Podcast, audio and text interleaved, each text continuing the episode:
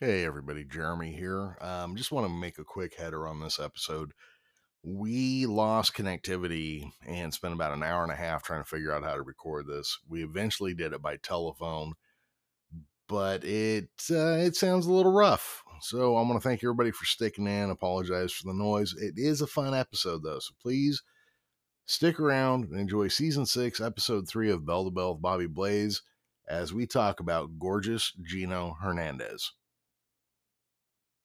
Welcome back, ladies and gentlemen, to Bell to Bell with Bob Blaze, the host, Professor Jeremy Vilmer, and joining us now, the star of the show, Bobby Blaze.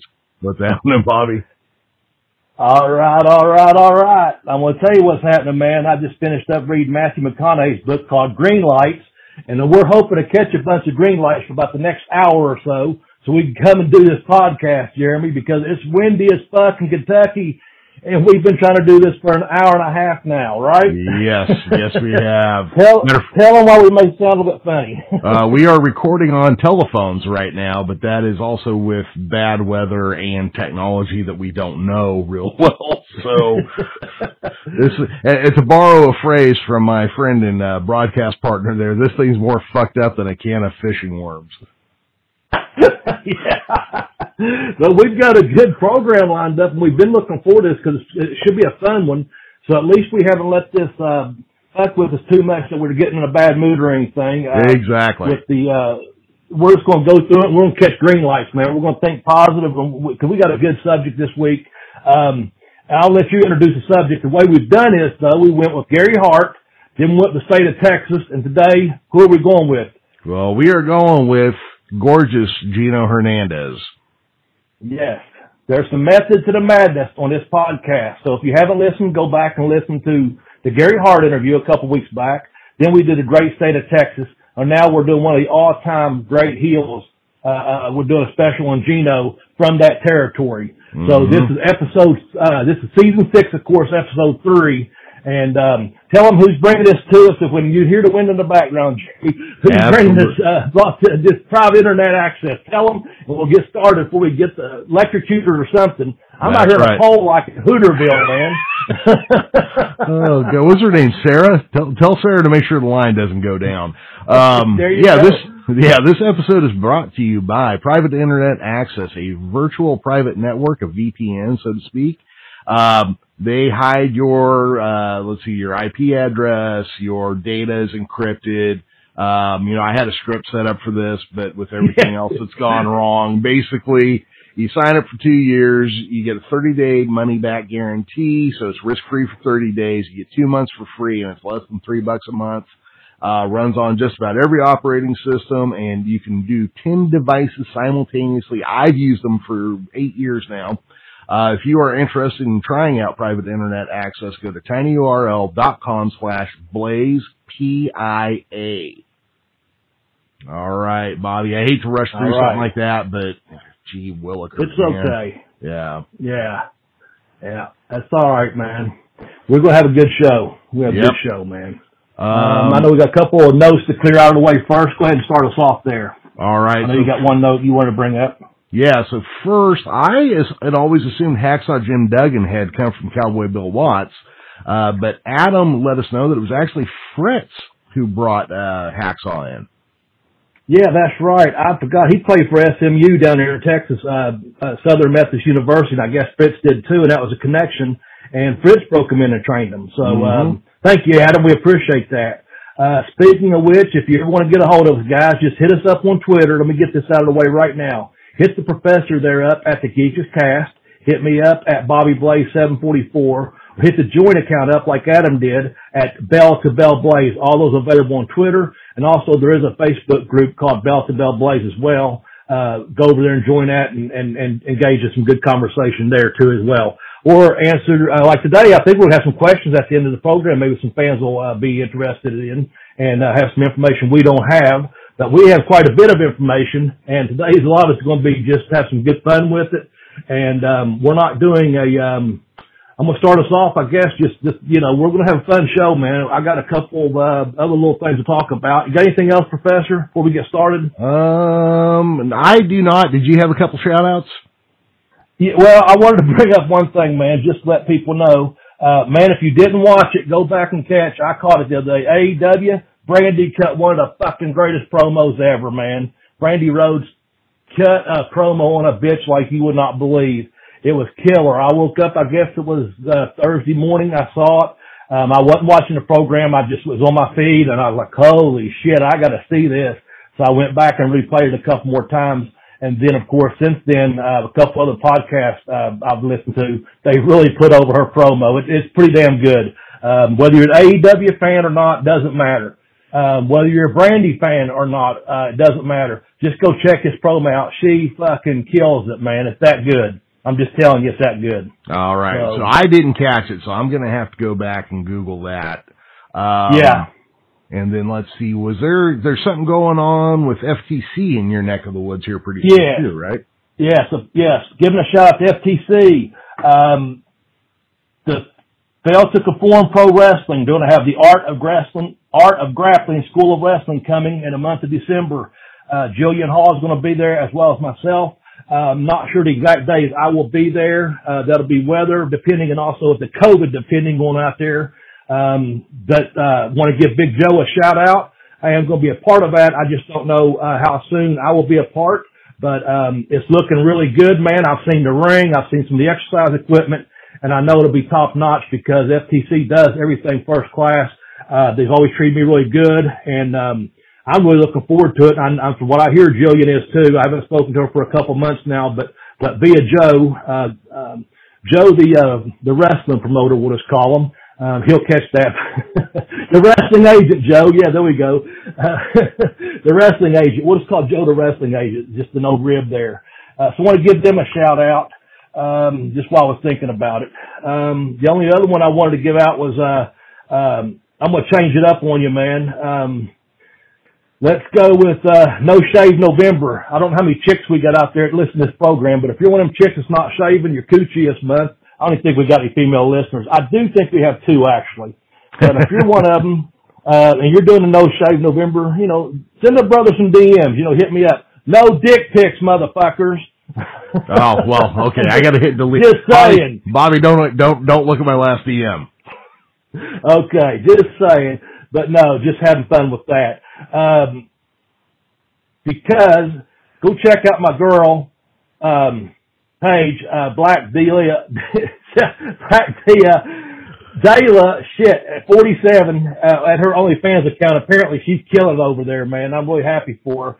Uh, help me pronounce that again, Jeremy. Uh, um, Black Dahlia. Black Dahlia. Black Dahlia, yes, I know her as Paige. Black Dahlia, OnlyFans.com, Black Dahlia at 47. Check her out, man. Uh, she, she's got some very, she's a very beautiful girl.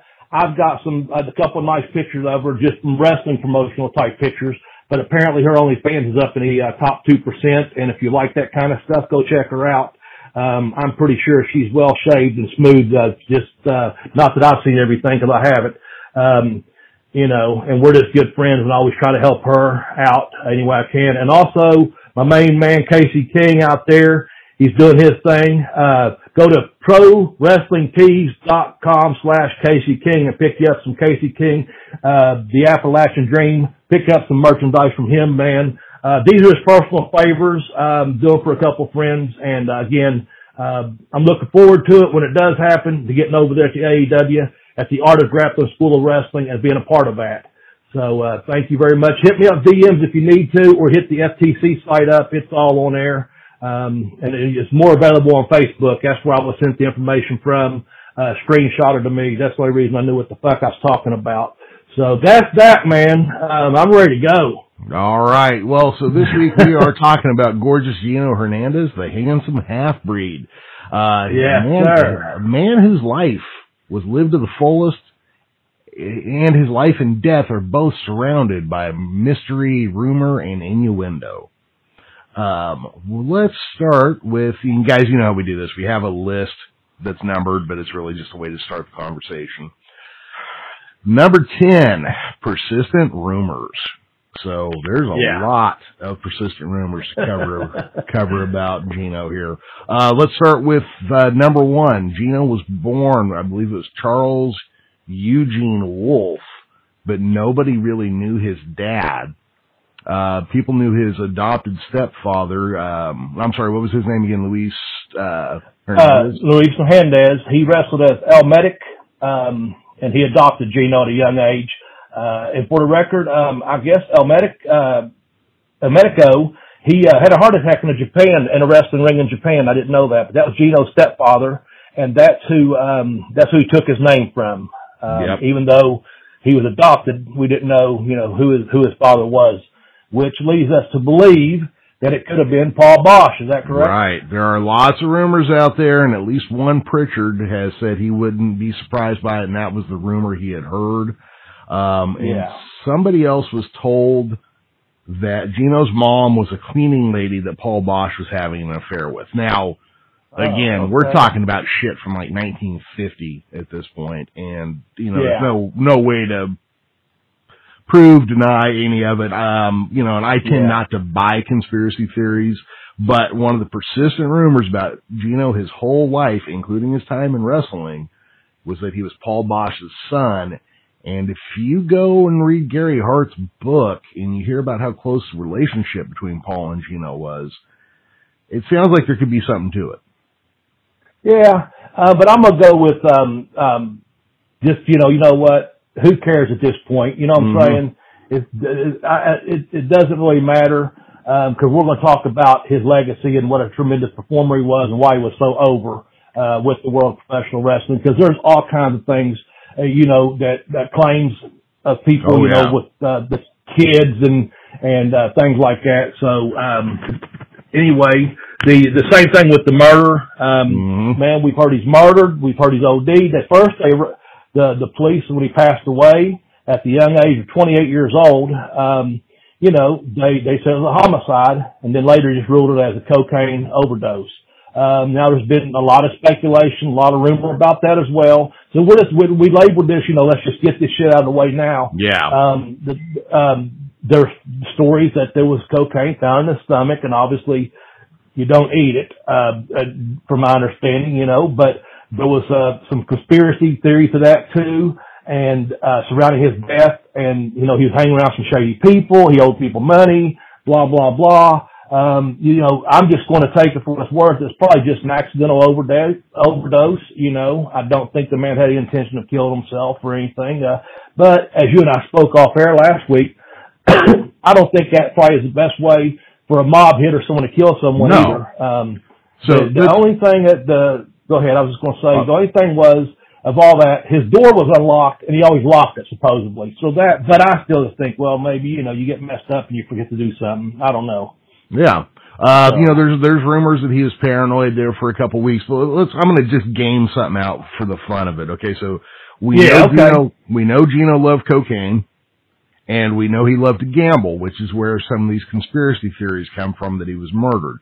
The other one is, is that he was running around with some mafioso's daughter.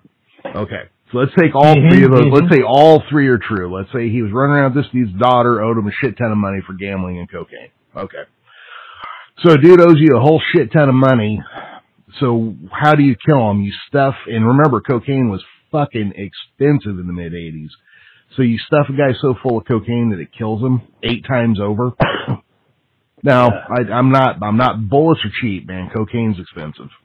You know, I just, if you're gonna kill a dude, that does not seem like the way to go to me.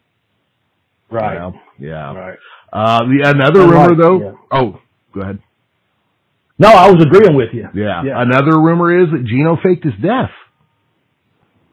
Who is he, Elvis? Yeah, I know. I was gonna say I don't know why, but okay, you know that's one. Yeah. Um, yeah.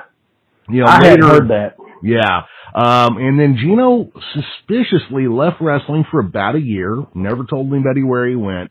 There were two things that were floated: that he tried to pursue an acting career, and that he tried to open a nightclub. Um, now I believe to open a nightclub in Houston, you would have to run around with some um, mafioso types back then. Yeah. I'm pretty yeah. sure. Yeah. So those are, oh, and of course there were also allegations that he was either gay or bisexual. Okay. Well, I was waiting for you to bring that up. Yeah. Um, so here's my thing again. Once again, I don't really care if, because a lot of quirky things, people's lifestyles and this and that, you know, if that was his deal, no judgment here, man. I don't, you know, but Yeah. apparently he, he, he did, um, I guess there was speculation that he was bisexual, um, cause he had a special friend. But, but you know what? Again, I'm just taking the high road and saying, you know what?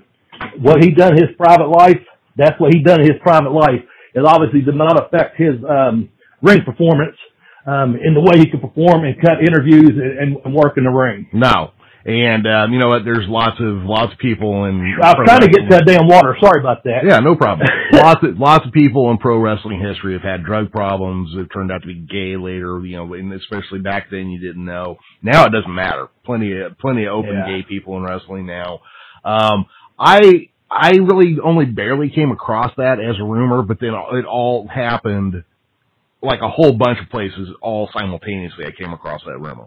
Um, I guess it started you- with Jake the Snake. I guess is the first person who brought it up. Yes. Yeah. I think I got caught that same rabbit hole while I was doing some research on YouTube. Yeah, and I saw it just went from one, two, three. But again, it's one of those things, you know what? I'm not here to judge any other man. You know, hell, um, we're just, uh, we're here to, we're here. Let's do this. Let's put this out there because I started to say the top, stop of the show and I got going on some other things. On these persistent rumors, they're just that. They're rumors. And we're not going to be doing the dark side of the ring with Gino Hernandez. That's not our, we're going to do a celebration of his life.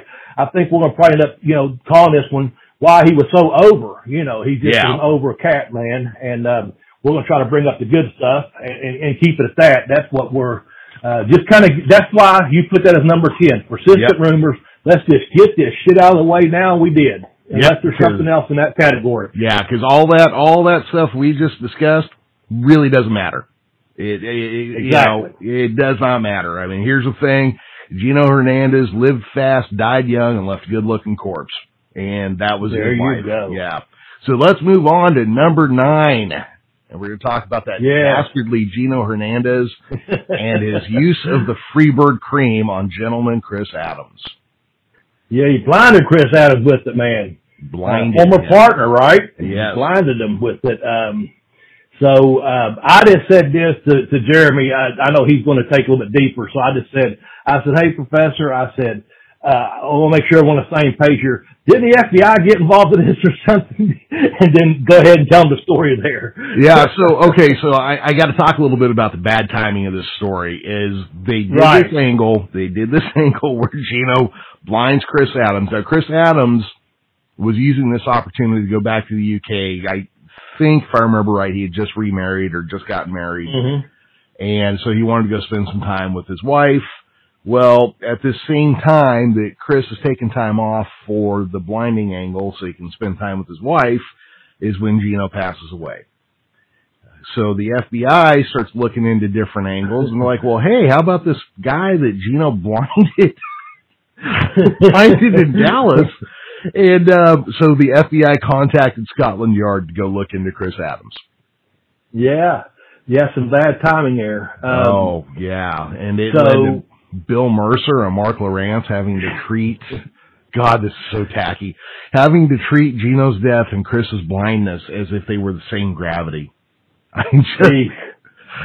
I mean, I, I remember that, hearing that thing, you know, it's, uh, you know, Gino Hernandez is dead and Chris Adams is blind.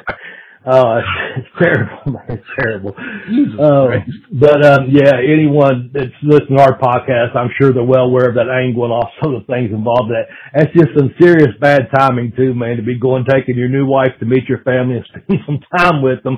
So let's cut this angle. You know, I'm gonna get you know, they they've done that from time to time in wrestling, little things that, you know, people need some time off and uh maybe they've got a six week tour of Japan coming up way back before the internet and stuff, so they had you know, get heard on TV or, or what have you, and then they're actually, you know, making money, what they're, what they're supposed to do. Mhm. And, and it all comes out okay. That's what it means to know that, you know, it's just bad timing that he had it lined up that after we do this angle, um, Gino dies. Uh, Yeah, um, don't think it was time, you know, time very good No. on, on, on either one of them half, you know, but, God, um, anyway, that was just a steaming pile of shit the way that had to work out. I mean, it, it was covering it was covering everybody just fine, and then it blows up into them having to treat it like it's it's you know like treating a death and a, and a kayfabe blindness is the same thing. then just Yeah. just to add salt to the wound, the fucking FBI and Scotland Yard have to look into it. I mean, just Yeah. just a steaming, flaming pile of crap right there on your doorstep, you know. um, oh man. but you know, just just to get back to the fun things about some of this. So Yeah. the Freebird cream obviously was was whipped out, you know, originally by the Freebirds, and they would smear it on somebody's head, and then somebody would go bald for six months to a year because that's how long your hair falls out for. Um, you know, Buddy Jack would run around with like a, a, a mop on his head and a wrestling ear gear, and you know, the, Yeah. Chris, you know, they do all this stuff. So, anyways, instead of putting it on his head, he smears it in his eyes, and oh, there's pictures of Chris Adams being led Yeah. backstage, and I mean, they really, really played it out, and God, you know. that Oh yeah, they showed him getting out of his car with the glasses and a cane and being assisted, you know, from his car Mhm. to his home. You know, uh, they really took the angle, you know, pretty damn far. That's and that's the way it should have been, you know, Yep. for TV. Well, you know, That's why we used to So, believe it uh, was real, you know. exactly, exactly. Yeah. Oh man, well let's move on to number eight, man. I'll say this: Gino did not fuck around his interviews and promos, man. That's just number eight was interviews, and uh, I think you and I must have caught a couple of the same ones. There's a lot of them out there on YouTube. Uh, and man, I tell you, he didn't he didn't mess around. He just got to who he was going to wrestle. Uh, I'll let you tell a couple of the stories that you've got written on there, but you know, here's the thing, man. He I've always said this is, is, you know, if someone else is, is and I was taught this by Malenko and, and the Masked Superstar, uh, when you're doing a promo, you know, if the other guy's yelling, you talk, you know, if Mhm. he's talking, you yell. thing about Chino is he knew how to elevate his voice and take it up and down when he was cutting a promo, when he just put over, you know, who was wrestling, where he was wrestling them at, and basically he just got himself over. You know, he was like, look at me, you know, Yep. almost like a flare. Um, he was just like, you know, it's all about him. Yeah, he would say who he was wrestling and where they're going to be wrestling at Sam Houston Coliseum this Friday night or what have you. Uh, but, you know, it's like there was no way you're going to beat me. He might put him over a little bit, but you know, look at me. I've got the best suits, uh, the best cars, the best women. Um, he just didn't mess around, man. And he had, you know, I've got the strap, you know, I've got this strap, whichever, you know, promo who's doing at that particular time. Yeah. Um, it's just good stuff, man. Good promos. Good Uh, yeah, he was. You know, like a lot of his stuff I hadn't really seen in years, or actually probably two years since the last time we talked about him. Um, but Yeah. most of these I had either never seen or I hadn't seen since I was a teenager. You know, which you Yeah. know wasn't that long ago. I mean, you know, let's be real here. A couple years, I know. Yeah. Yeah. But um yeah, so Gino he knew how to inflect his voice. He knew how to you know, he could draw you in with the way he spoke. He was really gifted on microphone. Um and he- Absolutely. yeah, and when he did lose his shit, you know, when he starts to get loud and hyper and whatnot, um, it was because, well, like in one case I can think of, uh, Paul Boesch was bringing in Lou Thesz as the referee because uh, apparently, Mm-hmm. apparently Gino screwed around on the ref to get a title win, uh, down in Houston and so they were going to bring in Thesz to, you know, slap the shit back out of him. Uh, and that's when, you know, he starts getting all spun up. But before then, he's pretty cool and calm and just going with it. Also, Bobby, I don't know if you noticed, but while Paul Boesch was holding that microphone, there was that big Mhm. wrestling ring ring on his hand. Yeah, I didn't look. Uh, yeah, I, that's a reference to last week. I Yep. he was talking about Booker T wearing that ring. Yeah. No, uh, I was I was actually focused on uh, Gino and just watching. I didn't watch the video. The exact Yeah. one you saw is bringing Thesz in. I may have to go double check that, but I I do take your word for that. Um, that was one of the things we talked about last week in the deep dive at the great state of Texas uh, Lone Star State Wrestling. Um, on that podcast, you brought up that Booker T to this day still wears Paul Boesch's ring. Okay. Um, Yeah, I wanted to, right. I did want to cover this because I thought this was pretty cool. At one point, while uh, Gino was the American champion in WCCW, uh, he was feuding with the Von Erich family, of course, because that's what the heels do. Mm-hmm. Um, but he took credit for Kevin Von Erich wrestling barefoot. He said he hit him so hard that his gray matter was affected and he couldn't tie his shoes anymore. I caught that interview too. I think he pretty much buried Mike in that interview. Oh, yeah. Snapped his shoulder, snapped his shoulder and ran him home. And uh, threatened Fritz, and but he also told took credit for Kevin not being able to tie his shoes. That was like okay. I mean, and then that ties in uh, really good to your, you know, this guy's character doesn't wear shoes and wrestle shoes, so you just tie it into your promo, man. That's yep. good stuff. Um, it's just, you know, like I said, learning how to get over, and, and, and as you put it on there, they don't make heels like this anymore, man. No, um, was good stuff. Yeah, he was one of those cats that I, you know, if, if you told me that somebody in the audience tried to stab him, I'd, yeah, I, I totally see it.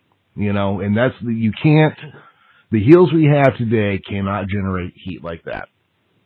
Just yeah. that's that's yeah. the downside to losing kayfabe is you just can't generate the passion, the heat, and tell the stories yeah. you used to tell. You know, and making it personal. That's what I was going to bring up about that Brandi, you know, uh, promo. Go back to the top of the hour there. Uh, you know, that's like uh, Jarrett's and the Tennessee territory. If you ever, if you had that underlying tension between the two guys, you know, making it real, uh, making it personal, that that's when it really means something. And uh, Gino had that way about him that he that that was whole kayfabe that He made it personal, you know. Um, mm-hmm. A couple of interviews I saw from other guys, they said, "Hey, Gino was an asshole, man. That's just the way he was." Now some of the guys they lightened up and they got to know him and stuff, but he was meant to be a heel. You know, he he was a little asshole around people, and that's the way he carried himself. And so if you come across that way, of course, when you get a working relationship and that arrogance is there, that's, that's the chemistry, man.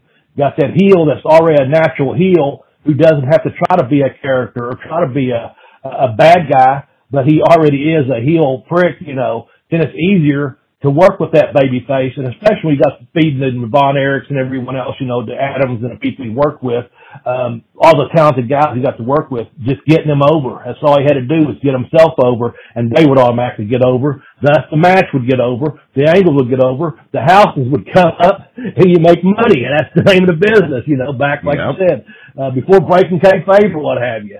So yeah, oh, yeah. don't make them like him anymore, man. For sure. Oh yeah. Well, you know, people used to go to wrestling to watch the heel get the shit kicked out of them. That's what they were there for.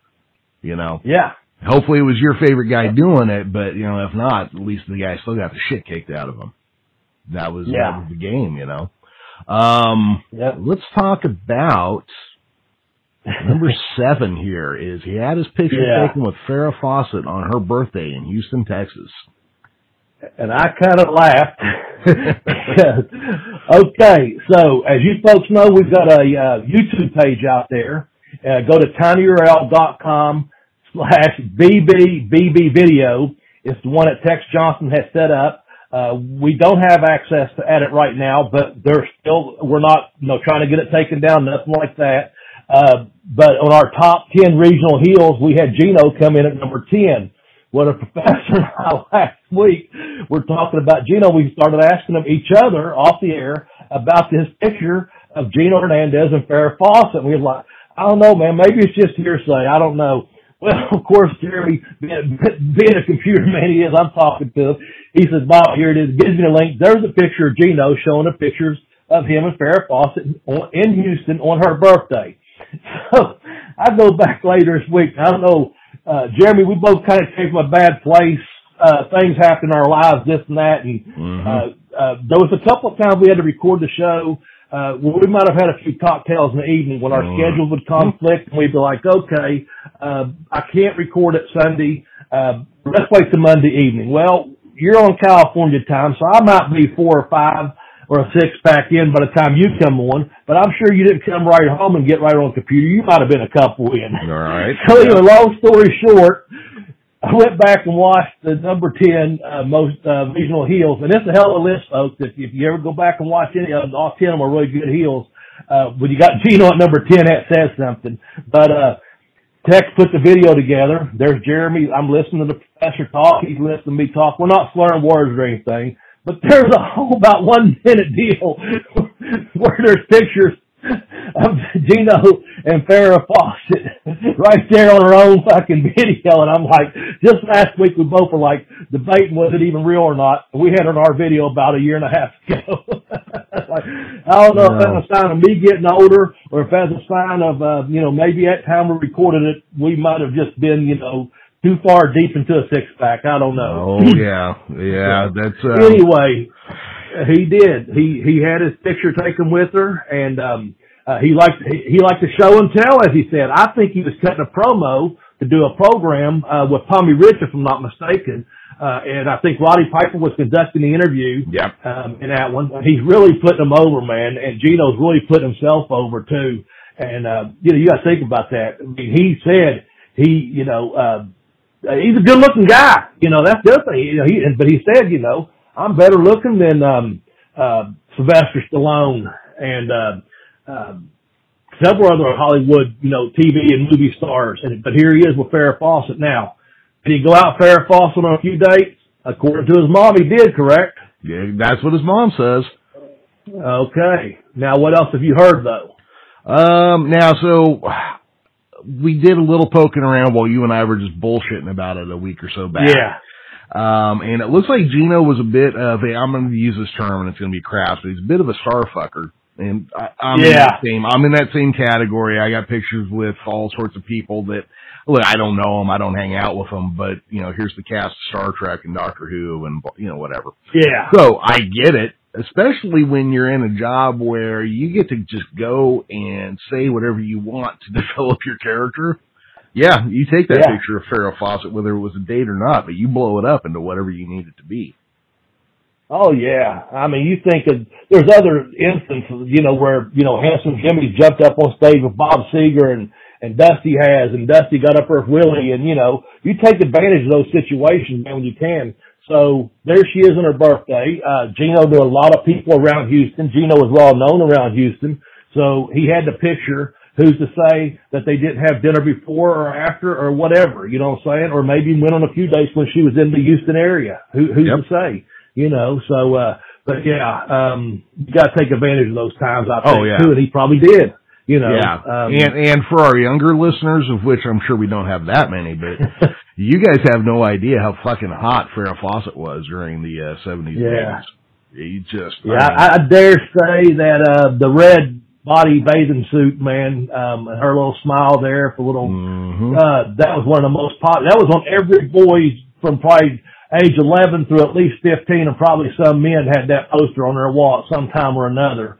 And if you don't know who Farrah Fawcett is, do yourself a favor and uh, you know go back and uh, check her out. She's a pretty nice looking lady, man. Oh Uh, yeah. sex symbol, sex symbol, you know, when they really were sex symbols, not just internet stars or, or, uh, you know, Instagram stars and this and that. I'm talking about legitimate worldwide sex symbols, man. You know, she was one of them, you know, uh, uh, so, and there's Gino with her and getting over, man.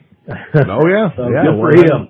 One hundred percent. And just Yeah. just so people know, if you go on Amazon, you can get a print of that poster still. So you know. Still available. Yeah, just saying. Well, Just before saying. we do titles, before we do titles, because the professor is getting ready to do titles number six, let me just do a little promo myself, man. I'm out there, Jeremy. You know, I've got Mhm. a couple books.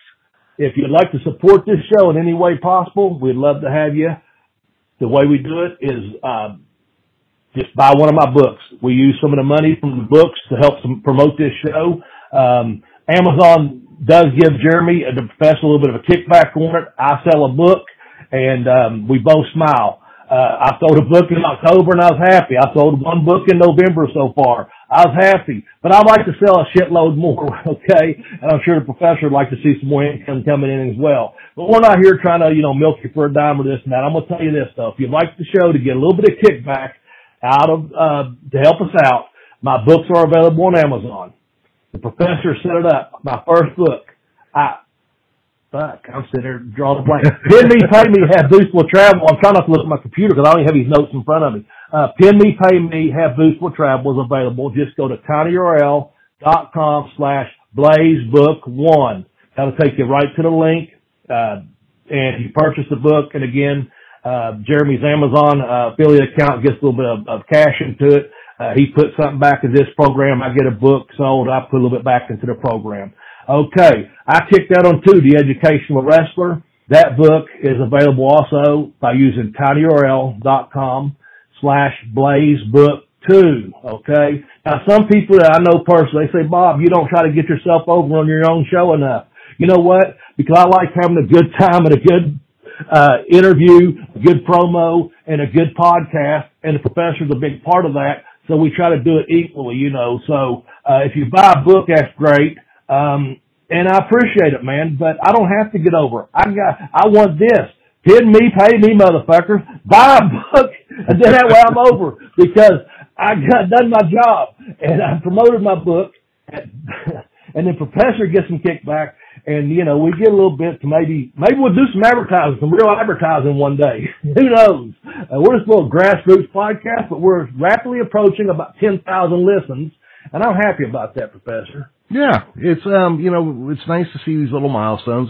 Um, our audience, of course, we were gone for six months. Our audience shrank. Yeah. But um, you know, it looks like we're slowly gaining it back, and we're we're hearing yes, from we new listeners about every week. We hear from a couple new listeners, and uh, yeah, you know, the main reason I'd like to get some income coming in for the show is so I could start advertising like on Spotify and Instagram, and try to you know try to gain more listeners. Um, right. So we can sell more books, so we can work harder, so we can do more cocaine. Yeah so we can sell more books. Oh, jeez. Kayfabe, damn, man. Tino, uh, calm down over there. there used to be that uh drug like that don't do cocaine commercial and it had the Alice Cooper song I'm always chasing rainbows. You remember that one? I know the song well, yeah. Yeah. Uh, but where the guy's like, hey, I do cocaine so I can work harder, so I can get more money, so I can buy more drugs, so I can work harder. Oh, oh man. man. All right. So yes, everybody get out there, go to tinyurl.com slash blazebook1 and blazebook2. Buy Bobby's two books. You could also do a little more poking around and Bobby's got another book out there. You know. Yeah. You can find that yeah. one too. Yeah. Yeah. All right. Yeah. um, let's go ahead and talk a little bit about uh, titles that Gino held. Yes, please do, because I knew this. I knew this would be something that you would want to do, and I put open on there. I was like, I don't know what we're going to put in there, but at some point, I know you could have switched them around, and there was a perfect place to drop titles in at. So, uh, yeah. uh, let us know about some of the titles that that Gino had because there were numerous titles that he had, man. Yep. So apparently, um, you know, now Gino spent most of his career in Texas, but he did venture out here and there. But it looks like one of his earliest stints would have been with the Sheik's Big Time Wrestling up in Detroit. And yeah, I was surprised by that. So was I. And up there, the main title was the uh, NWA United States Heavyweight Championship, which Gino held, and I found out he actually lost it to the Sheik. So yep. Gino's time with the NWA US title up there was um, brief, but he had lost it to the boss, so I guess that's okay. But I believe yeah. that was one of his. I believe that was his earliest title held. I believe. Yeah, um, and that's when he was breaking in and also working as a baby face. Uh, yeah. Because I started thinking I did not ever know Gino to work as a baby face. Uh, he was always a heel, but apparently early on in his career he did work as a baby face. Um, so, uh, and apparently the women did love him, of course, because of his long hair and his good looks and stuff. Mm-hmm. But uh, mm-hmm. that wasn't his personality, as we discussed earlier. But anyway, keep on going there. We got the yep. NWA Big Time Wrestling and World Class Championship Wrestling. What we got yep. there? All right. So the NWA American Heavyweight Championship, which was their premier title, he held that four times. The NWA American Tag Team Championship five times uh, twice with El Gran Markus, one time with Gary Young, and twice with the gentleman Chris Adams. The title we keep hearing about, yet nobody can ever really find, the NWA Brass Knuckles Championship. He's a one-time holder of that. The NWA International Junior Heavyweight Championship, a one-time holder of that. Um, I believe that was more of a Houston title, I believe. But uh, yeah, NWA, that's the one that's going to bring in uh, that's bringing in Thesz as a special referee. Yeah, Brett Junior yeah. heavyweight title. Yeah. Uh, NWA Texas Heavyweight Championship six times. NWA Texas Tag Team Championship three times. Once with Jimmy Snuka, once with Pak Song, and once with Bruiser Brody. Fuck, man, those are some teams right there. Yeah, really. Yeah. Jeez. Okay. NWA World Six Man Tag Championship, Texas version, one time with Chris Adams and Jake Roberts. That's a team right there. Jesus Christ. Okay. Yeah. uh, the NWA Texas Heavyweight Championship Tournament of 1984. He was the winner of that tournament in Southwest Championship Wrestling. Uh, tag team champion five, let me see, SCW Southwest Tag Team Championship five times Yep. with Tully Blanchard. Which, and didn't we, didn't I say, oh man, what a great tag team Tully Blanchard and Gino would have been if they'd ever worked together and then it turned out that they Mhm. didn't. I just didn't know about it. hmm Uh, SCW World Tag Team Championships two times with Tully Blanchard. Um, Yeah. And then I know you, you rib me a little bit when I bring these up, but Pro Wrestling Illustrated ranked him number 162 of, uh, 500 in the PWI years. It was in 2003 they gave him that and ranked number 65 on top tag teams of the PWI year, PWI years with Chris Adams. Yeah. No, I, I know I, I like to review about it because I, I- that PWI years, um, I think mine from 93, 2000 to 2003 as well. I got listed because I got a magazine, um, uh, that year, 2003, I guess it was. I might have got it 2004 by the time they roll around, but I was, I was, my accumulations, I was able to get a pretty good ranking there, at least in the top 500. So, uh, once I got into it, you know, once I got in there for myself, uh, I broke in like, you know, maybe 390 or something, then went to like 290, uh, then went to like 264. Uh, the highest ranking I got was 109, man. That's a pretty fucking high ranking, I'd you know. say that's pretty from, high, uh, yeah. uh, yeah, it got national coverage and international coverage because I got a couple of tours of Japan and stuff out of it. Um, no, it's just the, just when I was breaking in, it was kind of a rib to me when, when the way it was explained to me how it works, you know. Yeah. But, uh, no, I really, I really admire that. And as a fan, uh, I, I love PWI as a young, young fan. And even once I got in the wrestling business, I mean, there was a lot of people carrying around their gym bags and this and that. I mean, uh, deep down, we're all, you could say, we're all we're all fans, you know. Um, call Oh, yeah. marks if you want, you know. But the bottom line is the boys like that publicity just as much as the fans do, you know, to see their favorite wrestler in there. Um, so uh, no, I admire that. Those are pretty high rankings for him. Um, anyway, with that said, Gino, we're going to go number five. Gino was just a good heel, man. Um, you know, he just like said, we already covered this up top, but really that they just don't make him like it anymore. He was just cut Yeah. out to be a heel. Um, just the way he carried himself, like I said, several of the guys said, you know, he's just a natural asshole. Um, and, and that's just the way he conducted himself, man. Um, and it's work in the ring. So we're just going to talk about a few things as to why, um, uh, he was such a good heel. Um, I guess, I don't know if it started exactly with this turn, but he, he, he, uh, turned on his trainer, right? Jose Lothario. Is that right? Yep, that's right. Now, again, I don't know if that's what turned him heel, but this is, this is something that happened. So, Um, yeah, that. he he one of my favorites. You know, I still wear the T-shirt from time to time. I broke Wahoo's leg, but I discovered yeah, I know you that, that. Yeah, I discovered that Gino wore a shirt that said "I broke Jose's arm." And, yeah, I uh, saw that. I cracked. I, Yeah, popped for you. I, I thought that was pretty awesome. Um, I went and I just kind of did some digging around because I wanted to hear what other people had to say about Gino and and his shtick and his being a heel. And I came across where Brian Last and Jim Cornette were talking about him. And uh, Cornette said that he was a condescending, rich, arrogant playboy heel asshole, basically, and he was perfect at it. That was Cornette's thing. And they Yeah. were discussing, and this is going to come up again later, but they were discussing whether Gino could have been a bigger star than Ric Flair. And that was one of the things that, that he came in with is that, you know, they had that similar character, but Gino really had that character, yeah, you know? yeah. Um, one of the things, and you know, maybe somebody out there can correct me, but I was coming across. Okay, so hair matches have always been a thing. Okay, you lose, you get your head, head shaved. Okay, but it looks like Chris Adams and uh, Gino Hernandez were the first to bring scissors for every match and always cut their opponent's hair. A shtick later taken by Adrian Adonis and then Brutus Yeah. the Barber Beefcake yep.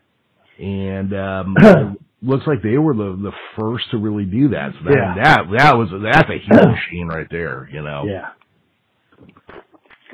I need a quick drink there, uh, Yeah, yeah, water. I was going to say, when, I didn't want to interrupt you, when you run down there, when you was talking about Cornette and Last, I, I heard that interview as well, and about him being arrogant playboy, uh, heel, all that. and whether he could have been more popular than Ric Flair. Uh, I don't know if you caught this, uh, promo. It just came out about a month ago. Um, it was on Ask Arn and Arn made a good point and that was, um, you know, the NWA and he wasn't just putting over Flair. He was talking about the NWA world champion. Uh, mm-hmm. you just got to understand that in that week, he might be in one town, several different, you know, several nights in a row, uh, three or four different towns, three or four different states away, and then maybe even have an international, uh, uh, belt a match on there and then have to fly back and wrestle again in another town in the U.S. I mean, it's just constantly on the road, you know, to be able to keep up with that. And Gino's lifestyle, um, Arn wasn't putting him down or anything. He wasn't condescending him. He wasn't putting him over. He just said that's one of the things to consider for a great NWA champion. Those guys had to travel mm-hmm. so much and then also build their matches were very, uh, uh, 45 minutes minimum, but probably a lot of hour, uh, if you go back and look at those, uh, you know, from Briscoes to the Funks to, to, uh, Harley and all that, all those guys to Flairs, hours, go through an hour, you know, go through an hour. Yep. And you have to make that guy look worthy, you know, so you can't just go out there and, and plumble someone for 45 minutes or 60 minutes, uh, or take a pumping. You had to make it competitive and convincing that that when you came to that territory to to make their champion look good, that he was worthy enough of having a, a championship title uh, match and hopefully win the title. Um, so I don't know. Um, again, we know what kind of Flair. Man, that guy's a machine. He he knew how yeah. to do it. He could do it night after night, do the 60 minutes. He could do the, you know, everyone said if he stayed out late, he was still the first one at the gym the next day. You know, that's just a, a different kind of person. Um, who's to say whether Gino could or could not have held that kind of schedule? I don't know. I personally think he would have been a great champion for the NWA if he could have held that kind of schedule because I know he could have had those kind of matches, you know, and the way he conducted himself, I think he would have, you know, quote, drawn heat, drawn yeah. money everywhere he went. I do think so. That's just my personal opinion, but I just wanted to kind of put that out there. But like you said, um, he, he played it because that's the way he lived it, you know. Yeah. Um, and, um, anyway, yeah, well, I guess you know, up. Uh, I'm sure this will come up again, but Gino lived his gimmick. You know, exactly, yeah, exactly. I mean, you know, um, yeah, and I did come across that where a lot of people were like, the reason why I would say he couldn't out Flair Flair is because Gino was kind of not uh, lazy isn't the right term, but Gino wanted to stay in Texas. Gino didn't yeah. want to go all over the place. Gino wanted to like work his territory and I think it was Cornette yeah. was saying like, you know, three nights a week Gino's working or within an hour of his house. And, you know, yep. I mean, he didn't have a real hard, hard, uh, uh, travel schedule. He was making, was Cornette said he probably made a hundred thousand or a little over a hundred thousand in the down years. So Gino was yeah. still making money just right there. Kind of like Gary Hart, you know, like why yeah. would I go travel if I can do this right here? Right. Well, I saw the, um, I listened to both Prichard's interviews too, and Tom said that, you know, when he's working, uh, when he's working for Houston, the main event spot there paid 5,000, uh, dollars per night. And there was a time that Gino went almost a year and just worked Houston only on, on a Saturday night, on a Saturday night show in the main event, uh, and was making five grand. He said that, that spot always played between 2,500 and 5,000 and Gino worked his way into that spot, you know, so, mm-hmm. uh, why why go halfway across the country uh, for something maybe half of that amount of money or or a third of that money or what have you? But um, hell, like you said, uh, three nights a week he's driving somewhere up an hour of his home um, and, and making killer money. And like I said, on his down years, and that you know you're talking this is 19 you know late 70s, early 80s money. Um, making five thousand dollars in a main event in Houston, you know that's that's pretty damn good money. I don't have the calculator, inflation calculator out, but that's some pretty no, damn good money to be making. Yeah, um, it was but, a shit ball of money, is what it was. Yeah, yeah, I mean, it sure was. I mean, just pic, picture. I mean, even making five thousand a week now, you'd be shitting in tall cotton all the time. Oh yeah. But um, imagine, you know, at that time period, he could have made a living, a very, um, what would you call it, a very rich living, working just Saturday mm-hmm. night in Houston. You know? yeah, and living that living his arrogant lifestyle, the playboy lifestyle. That's you it. Know, uh, being single, you know, uh, I did find this. He he was married twice to the same woman. Um, just just you know, those interviews are out there. I just so you can know. But for the most part, it looked, and I think each time uh, he was married, uh, it lasted like a year maybe. You know what I'm saying? When a spouse, when you go down again, I just that was just Wikipedia. Just throwing that out there that he was married to the same lady twice for like a year, with maybe a few years in between them being married. I don't know the exact year. Just saying, it looked to me like he must have enjoyed being the playboy you know, and living that lifestyle, living his gimmick. I don't think marriage was in his cards, you know. Yeah. Uh, and I, again, that's not me personally, uh, making a judgment call or anything. I'm just saying it seemed like the, if Gino was happy going to Houston once a week and, uh, uh, having a hell of a good main event match making his 5,000, doing whatever he wanted to do the rest of the week, then good for him. He was doing what he needed to do, you know. Um, so just saying he, he must have been, uh, he enjoyed the single life, I think, a lot more. Oh yeah, I am. I am sure. You know, and why not? You got all that money Yeah. all around. Um, and you know, like you said, he was living his gimmick, so you know, Yeah. between heart palpitations, anyways, you probably have a fucking blast doing it. Yeah. Uh, yeah, I Uh, we say it's a great heel, and as an example of a great heel, it's going to lead us. We put into that number five leads right into number four because Mhm. there's another couple good heels in here that Yeah. uh, that Gino was associated with. So even if you got um, one of those five thousand dollar payoffs and you happen to be in a in a tag match, you're still making twenty five hundred dollars. Um, that's a pretty good night's work, and I'm sure they had several, uh, probably two to five thousand dollar nights there with a couple of these guys we're going to bring up next. So bring us up, Professor. What was number four? All right, number four is the dynamic duo. So Gino was in two versions of the tag team with that name. Uh, originally in SCW, or, yeah, SCW with Tully, uh, Yeah. Tully Blanchard. And, but the more famous version would be at WCCW with gentleman Chris Adams. And, Yeah. uh, they, they were just hated their little promo bits. Um, and I don't know, I don't know if anybody else is doing this yet. WCCW would like go meet you in the parking lot or follow you to the gym. They do these like outside area things, uh, creeping up on your van uh, by a bridge in Dallas. Yeah, I'm still bringing that up. Yeah.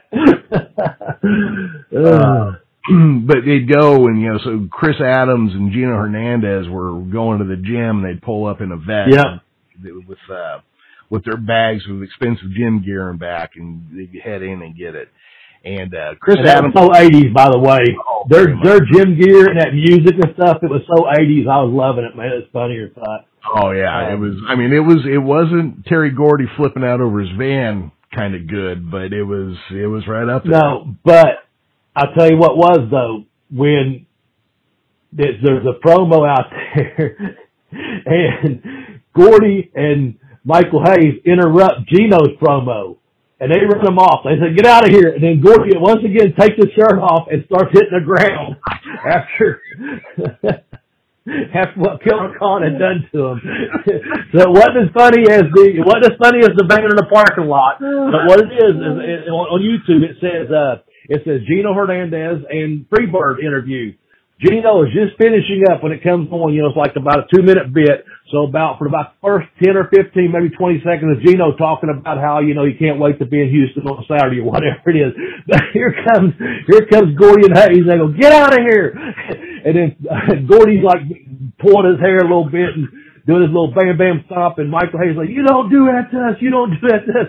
And Gordy comes back over and he goes, uh, I, I know you did your spike on me. I know the AGS spike too. And he takes his shirt off, throws it down, man. And he throw, he goes on the ground on his back again and starts wobbling around. There's fucking big Terry Gordy, man. Killer Khan, I can't believe you done that to, no one does that to us, you know.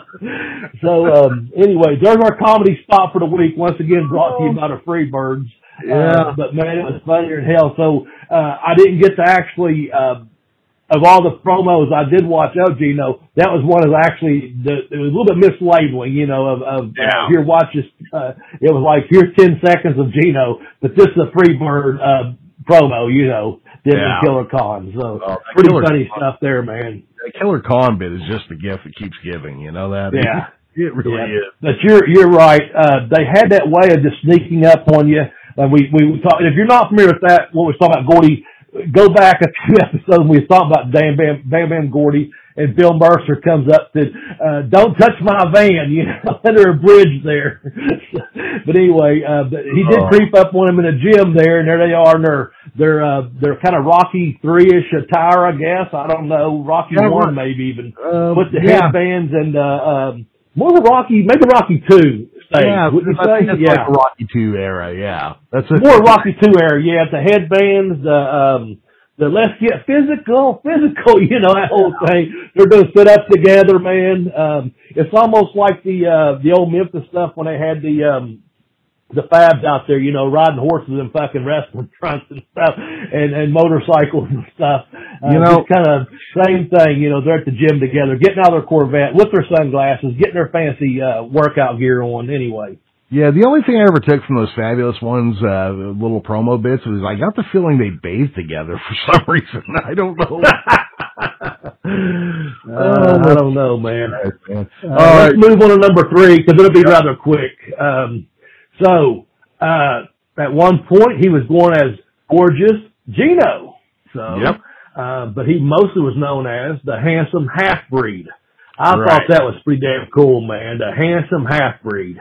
Uh, and if you go back and watch, uh, like I said, I went back and watched the one that Tex did it done for us on the YouTube channel, and um, I think you call him the handsome heartthrob or something like that. And we call, we finally come to the conclusion it was a handsome half breed. Yeah. But, um, uh, we start talking about, um, when he says it, I said, uh, kind of reminds me of that Cher song, you know, gypsy thieves, tramps and thieves, or whatever it was. And anyway, it's a pretty, it's actually, we went back, uh, we done one, I won't mention it because this guy's name may come up in the future, uh, uh, that we're going to do someone, but we've already done a bit part on him in the past. I went back and listened to it, told Professor, I said, go back and listen. He knows which podcast I'm talking about. We was on that day. We really were. Um, you know which one I'm talking about. Well, anyway, this one here, like I said, the one I keep referencing today, I don't know if you and I was on, or we was on something. I, just, I don't know, man. Uh, but anyway, it's just really funny because I'm sitting there singing an old Cher song, and it's only like a 10 minute video that Tex put together. But, but thank God it was only 10 minutes of our voices because we, we were just uh we were just we weren't maybe we when we were doing our regional heels, you know what it was we weren't gelling together yet. You know what I'm saying? Maybe Oh what yeah, was. that was still kind But of it's, early. it's it's good. It was early. It's good, but it's also funny just to go back and say, "Oh man, uh, that that's them guys were just getting started." You could, but uh, yeah, the handsome half breed man, I, I like that man. Oh yeah, uh, you know. Okay, so uh, yeah, the the Cher song "Half breed was a hit in the seventies. Um, Yeah, you know, we don't make me sing it again because I, I heard how bad I sung it on the on the thing two years ago. Um, but, but you know, the thing is, we're talking about a dude who was, uh, Charles Eugene Wolfe was his real name. Uh, I don't, there is not a more English name than that on the planet. I mean, that is like born in, that's like born in like Leeds or something. I mean, that is his English. um, but you know, so half breed, which, half breed is the term they used to sling on people that were part Indian and part white. And Mhm. it's got some, it's got some ugly connotations to it. Um, yes, yes. but you know, for Gino, he Let me put this out there. I have nothing but respect for Native American, Native American Indians too. Just so you know, we're just going by this guy's Oh, gimmick yeah, in the yeah, late yeah. seventies and eighties, folks. Uh, don't want any backlash out of because if anyone respects, uh, I do. Trust Yep. me, I do. Um, you know, my my great grandmother, Thrown out there. yeah, my great grandmother was raised in a white orphanage on the Indian territory in Oklahoma and lied about being Indian. Nope, I'm not Indian. I'm not Indian at all. That's what it used to be like to be a half breed. Um, you know, and Yeah. Junior Hernandez is like up there. It's kind of like hearing rap guys drop the N word. He's just like, no, I'm taking the name. I'm owning it. I'm running with it. Yeah. Fuck all Point y'all. well made right there, man. Point I'm well made. Going with it. Um, but again, you know, Gino, I think might have been more English than anybody I've ever seen. Uh, Charles Eugene Wolfe. That is English. yes, Jesus Christ. um, So, but so yeah, so Gino got in there and you know, he was a handsome guy. Uh, Yeah. and the, and the chicks dug him, and even when he went heel, they still kind of, you know, not Von Erich crazy, but they still kind of went crazy for him. So, you know, oh yeah, I guarantee it. His his, there's a lot of panty dropping uh, in in Dallas and Houston when Gino come. You know that. Oh yeah, uh, absolutely. Was, he he had his pick. Just you know, you could just about guarantee it. And um, he even said, and I like this. Man, he said he was more handsome than uh, uh, Sylvester Stallone and um, uh, Erik Estrada. You know. Yeah. So he, you know, he he's putting himself over too. That arrogance, you know. So um, yeah, he he's um, there's no doubt he had his way with. Um, numerous women. And, and again, times were different then, folks. Times were different then. Uh, oh yeah. And he, he might have had a few, you know, he was just a handsome guy. So he probably appealed. Maybe he was like a Jim Morrison. Uh, he appealed, you know, he had an it factor. He appealed to men and women, maybe. You know what I'm saying? Could uh, be, the yeah. men hated him so bad they wanted to kill him because their girls wanted to be with him. You know, Yeah. the girls did want to be with him. But he, yeah, he's one of them guys too. That's the thing. Uh, Gino just had an it factor, man. Like, you know, Elvis had it, uh, James Douglas Morrison had it, you know, certain guys had it. He, he, even though his career was from time, you know, he, he went to the shows in his time a young boy, you know, and, and then starts hanging out more and more, 14, 15, 16, breaks in at 18. He's got a 10 year career from 18 to 28, uh, and makes a shitload of money. And like you said, probably made a hundred thousand dollars on a down year, uh, back then he had an it factor, man. He had a, a good good body, good ring work, and, a, and a excellent mic, mic skills. All the all the ingredients to make a fucking perfect wrestler. Oh Um, yeah. and uh, you know, um, which should take us to number two, the Million Dollar Man. You know, Yeah. right there. um, tell us about that because I heard that too, and I just was like, wait a minute, that that makes sense because he could have Yeah. done it. I think. Well, so uh, you know, I'm going to have to kind of come at this from a couple different angles to really get my thought. Yeah. this down. So I was listening to Bruce Prichard talk about the Million Dollar Man um, gimmick, you know, and he was talking about how Ted DiBiase was just a star. He goes, "You're sitting in a bar. Ted walked in. Everybody stopped what they were doing and looked at him."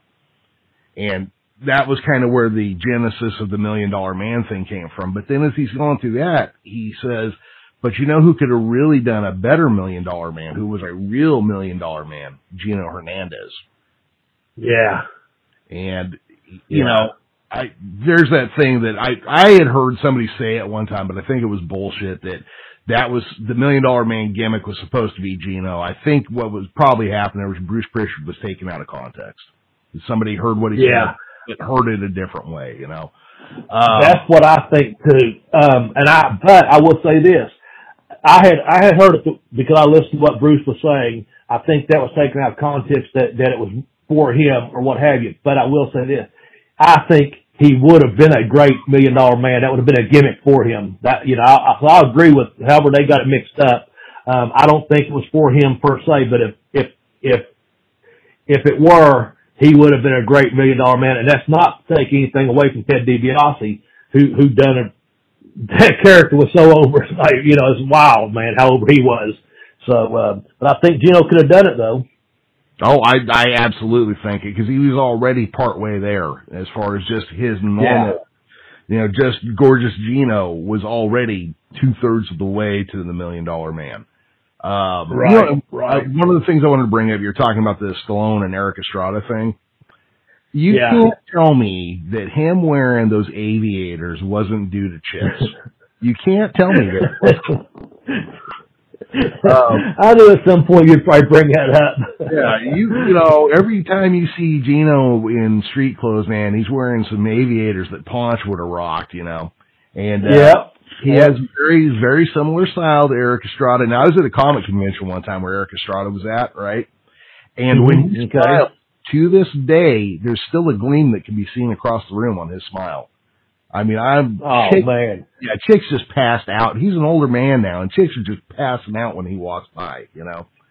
Um, Yeah. but Gino had that very similar style, that very similar kind of look to him. Yeah, and that was in. That was the thing, you know. So yeah, that was actually it. But yeah, as far as the million dollar man thing Yeah. goes, Gino, look, Gino was rolling in some fucking cash. Gino had the lifestyle of a rich man. The 80s were Yeah. filled by cocaine, and so was Gino Hernandez. Look, I'm not here to glamorize drug use, but I'm not here to stigmatize. No, no. Yeah. You know, Right. a lot of people have drug problems. A lot drugs do good and bad things for a lot of people. But the 80s were very much cocaine fueled. The show business was all about it. I'm sure the wrestling business, it was, you know, like you're talking about, these guys have to go work seven nights a week, and if you're at the uh, the world champion level, you're working. You know, you could be in Albuquerque one day and Tokyo the next. Yeah, I'm yeah. sure. I'm sure cocaine was a very common. um you, know, you do a little bump to get a little bump to keep running. I, I I doubt. I wouldn't doubt it very much if it was more common than we think. Yeah, I I'd heard it was the rich man's aspirin back in the eighties. You know, so um uh just one of those things, uh, just came with territory, so to say, you know, Yep. um Hollywood through wrestling, through a lot of of other subcultures as well, man. You know, obviously, you know, rock, entertainment, anything with entertainment you're traveling that much, um, you know, that kind of stuff. But anyway, uh, yeah, we're not here to judge anyone, man. I'm gonna say this though. Let's move on to number one. I'm just gonna put this out there uh, because I know we're pressed for some time towards the end of the hour here. Um, I think it's been great, but I, I guess of all things, you know, we've talked about him, how handsome he's been. He's a billion dollar man. This that. I just went with what you said there um, a couple of times. I said maybe number one ought to be uh, he was just because you did something like this with um, uh, Gary Hart, and I said, you know what, I, I'm with what you writ, wrote down there. It's like he's just one dapper son of a bitch, man. He just like you said, he's just talking about having his aviators on. You know, he had his he had the suits and the ties, the Armanis. You know, he he was just one that, uh, dapper son of a bitch, and and um, I'm just going to kind of. Um, uh, put that as number one and, and just, you know, what do you think? You agree with me? He could have been, he was just a dapper son of a bitch. Well, man? Yeah, I mean, I definitely agree with you that he was. Cause I Well, mean, you had it down at number one. You had it down at number one. Yeah, but you know, Bobby, I've had some time to think about it. And, Okay. um, you know, yeah, he was dapper, but you know what? I'm pulling out the Freebird rule. No, no, not the Freebird rule. Oh, Not on yeah. this episode of Gino, man. I'll pull it out the Freebird what do you got? rule. What do you got? All man? What do you Well, got? Gino Hernandez knew how to go out in style. All right. Gino was buried in a platinum casket with two magnums of Dom Perignon and his American Express card. And back then, the American Express card was for high rollers. It was not what it is today, like not accepted anywhere. It was for guys that bankrolled a lot of money and paid it off at the end of every month. So Gino was buried. Gino was buried like an Egyptian pharaoh, man. I mean, So if there's an afterlife, hell, he may still be out there with uh, champagne and the American Express card going crazy on cocaine. That's Who it. That's it. he could have faked his own death, like you said, me. He may be hanging out with Elvis right now, uh, Oh. who is um, uh, hanging out with Marilyn Monroe, who is hanging out with JFK. You know what I'm saying? They're probably on some fucking island right now, uh, all partying together. Who knows? You know? Oh, Jesus. Oh yeah. man, the Freebird rule, you got me, man. Way to go out. Platinum casket, Dom Perignon, and his American Express card, man. Yep. Wow, you got me. That was a good one there.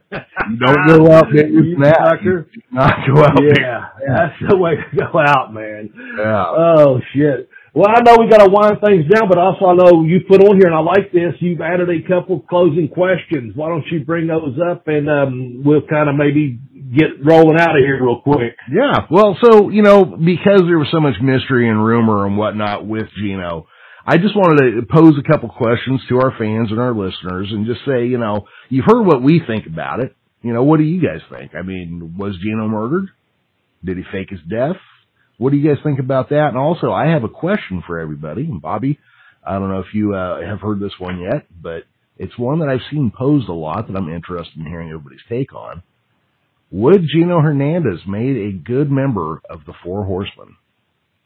Man, I thought that was an excellent question. Um, you can hit Jeremy up at the Geekish Cast, hit me up at Bobby Blaze 744. But I'd really like to see or hear from a lot of people hitting us up on the Bell to Bell Blaze on Twitter, or if you're in the face group, group there, Bell to Bell uh, Blaze.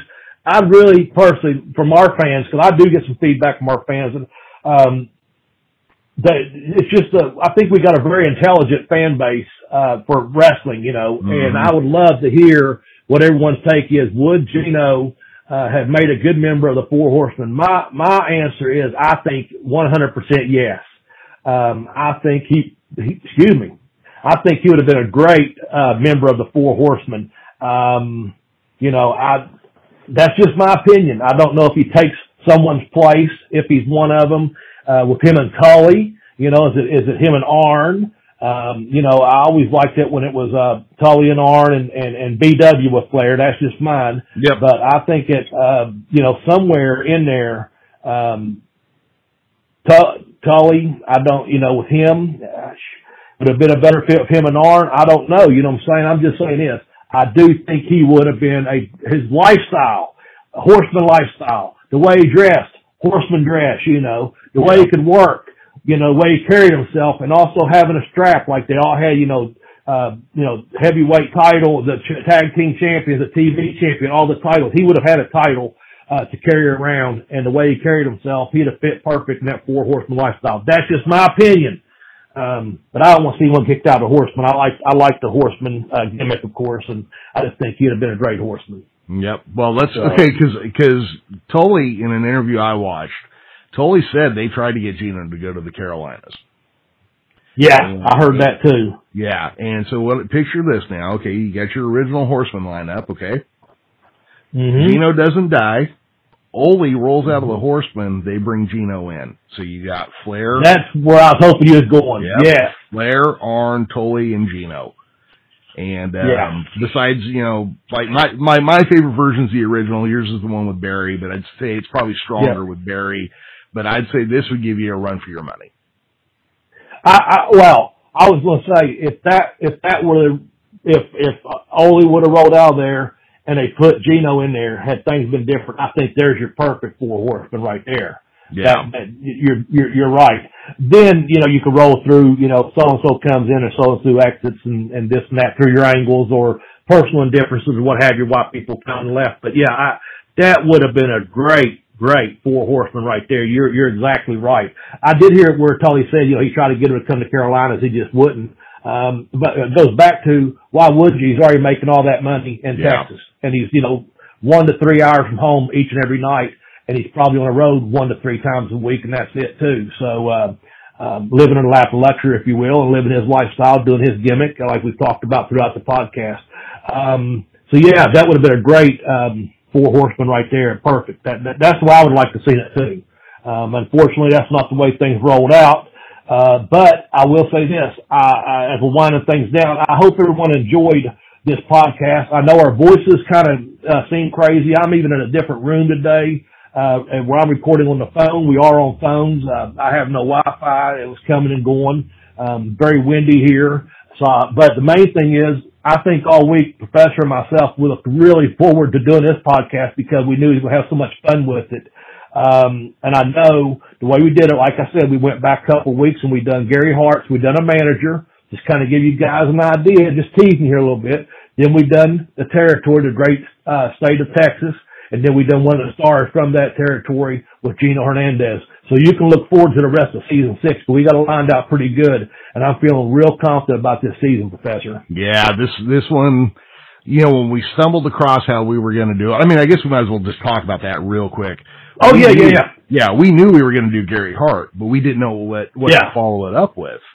And then as we were getting ready to do the Gary Hart one, I'm, I said, "Fuck it, what do you think about just doing the history of Texas as as a wrestling state? Just you know, hit that."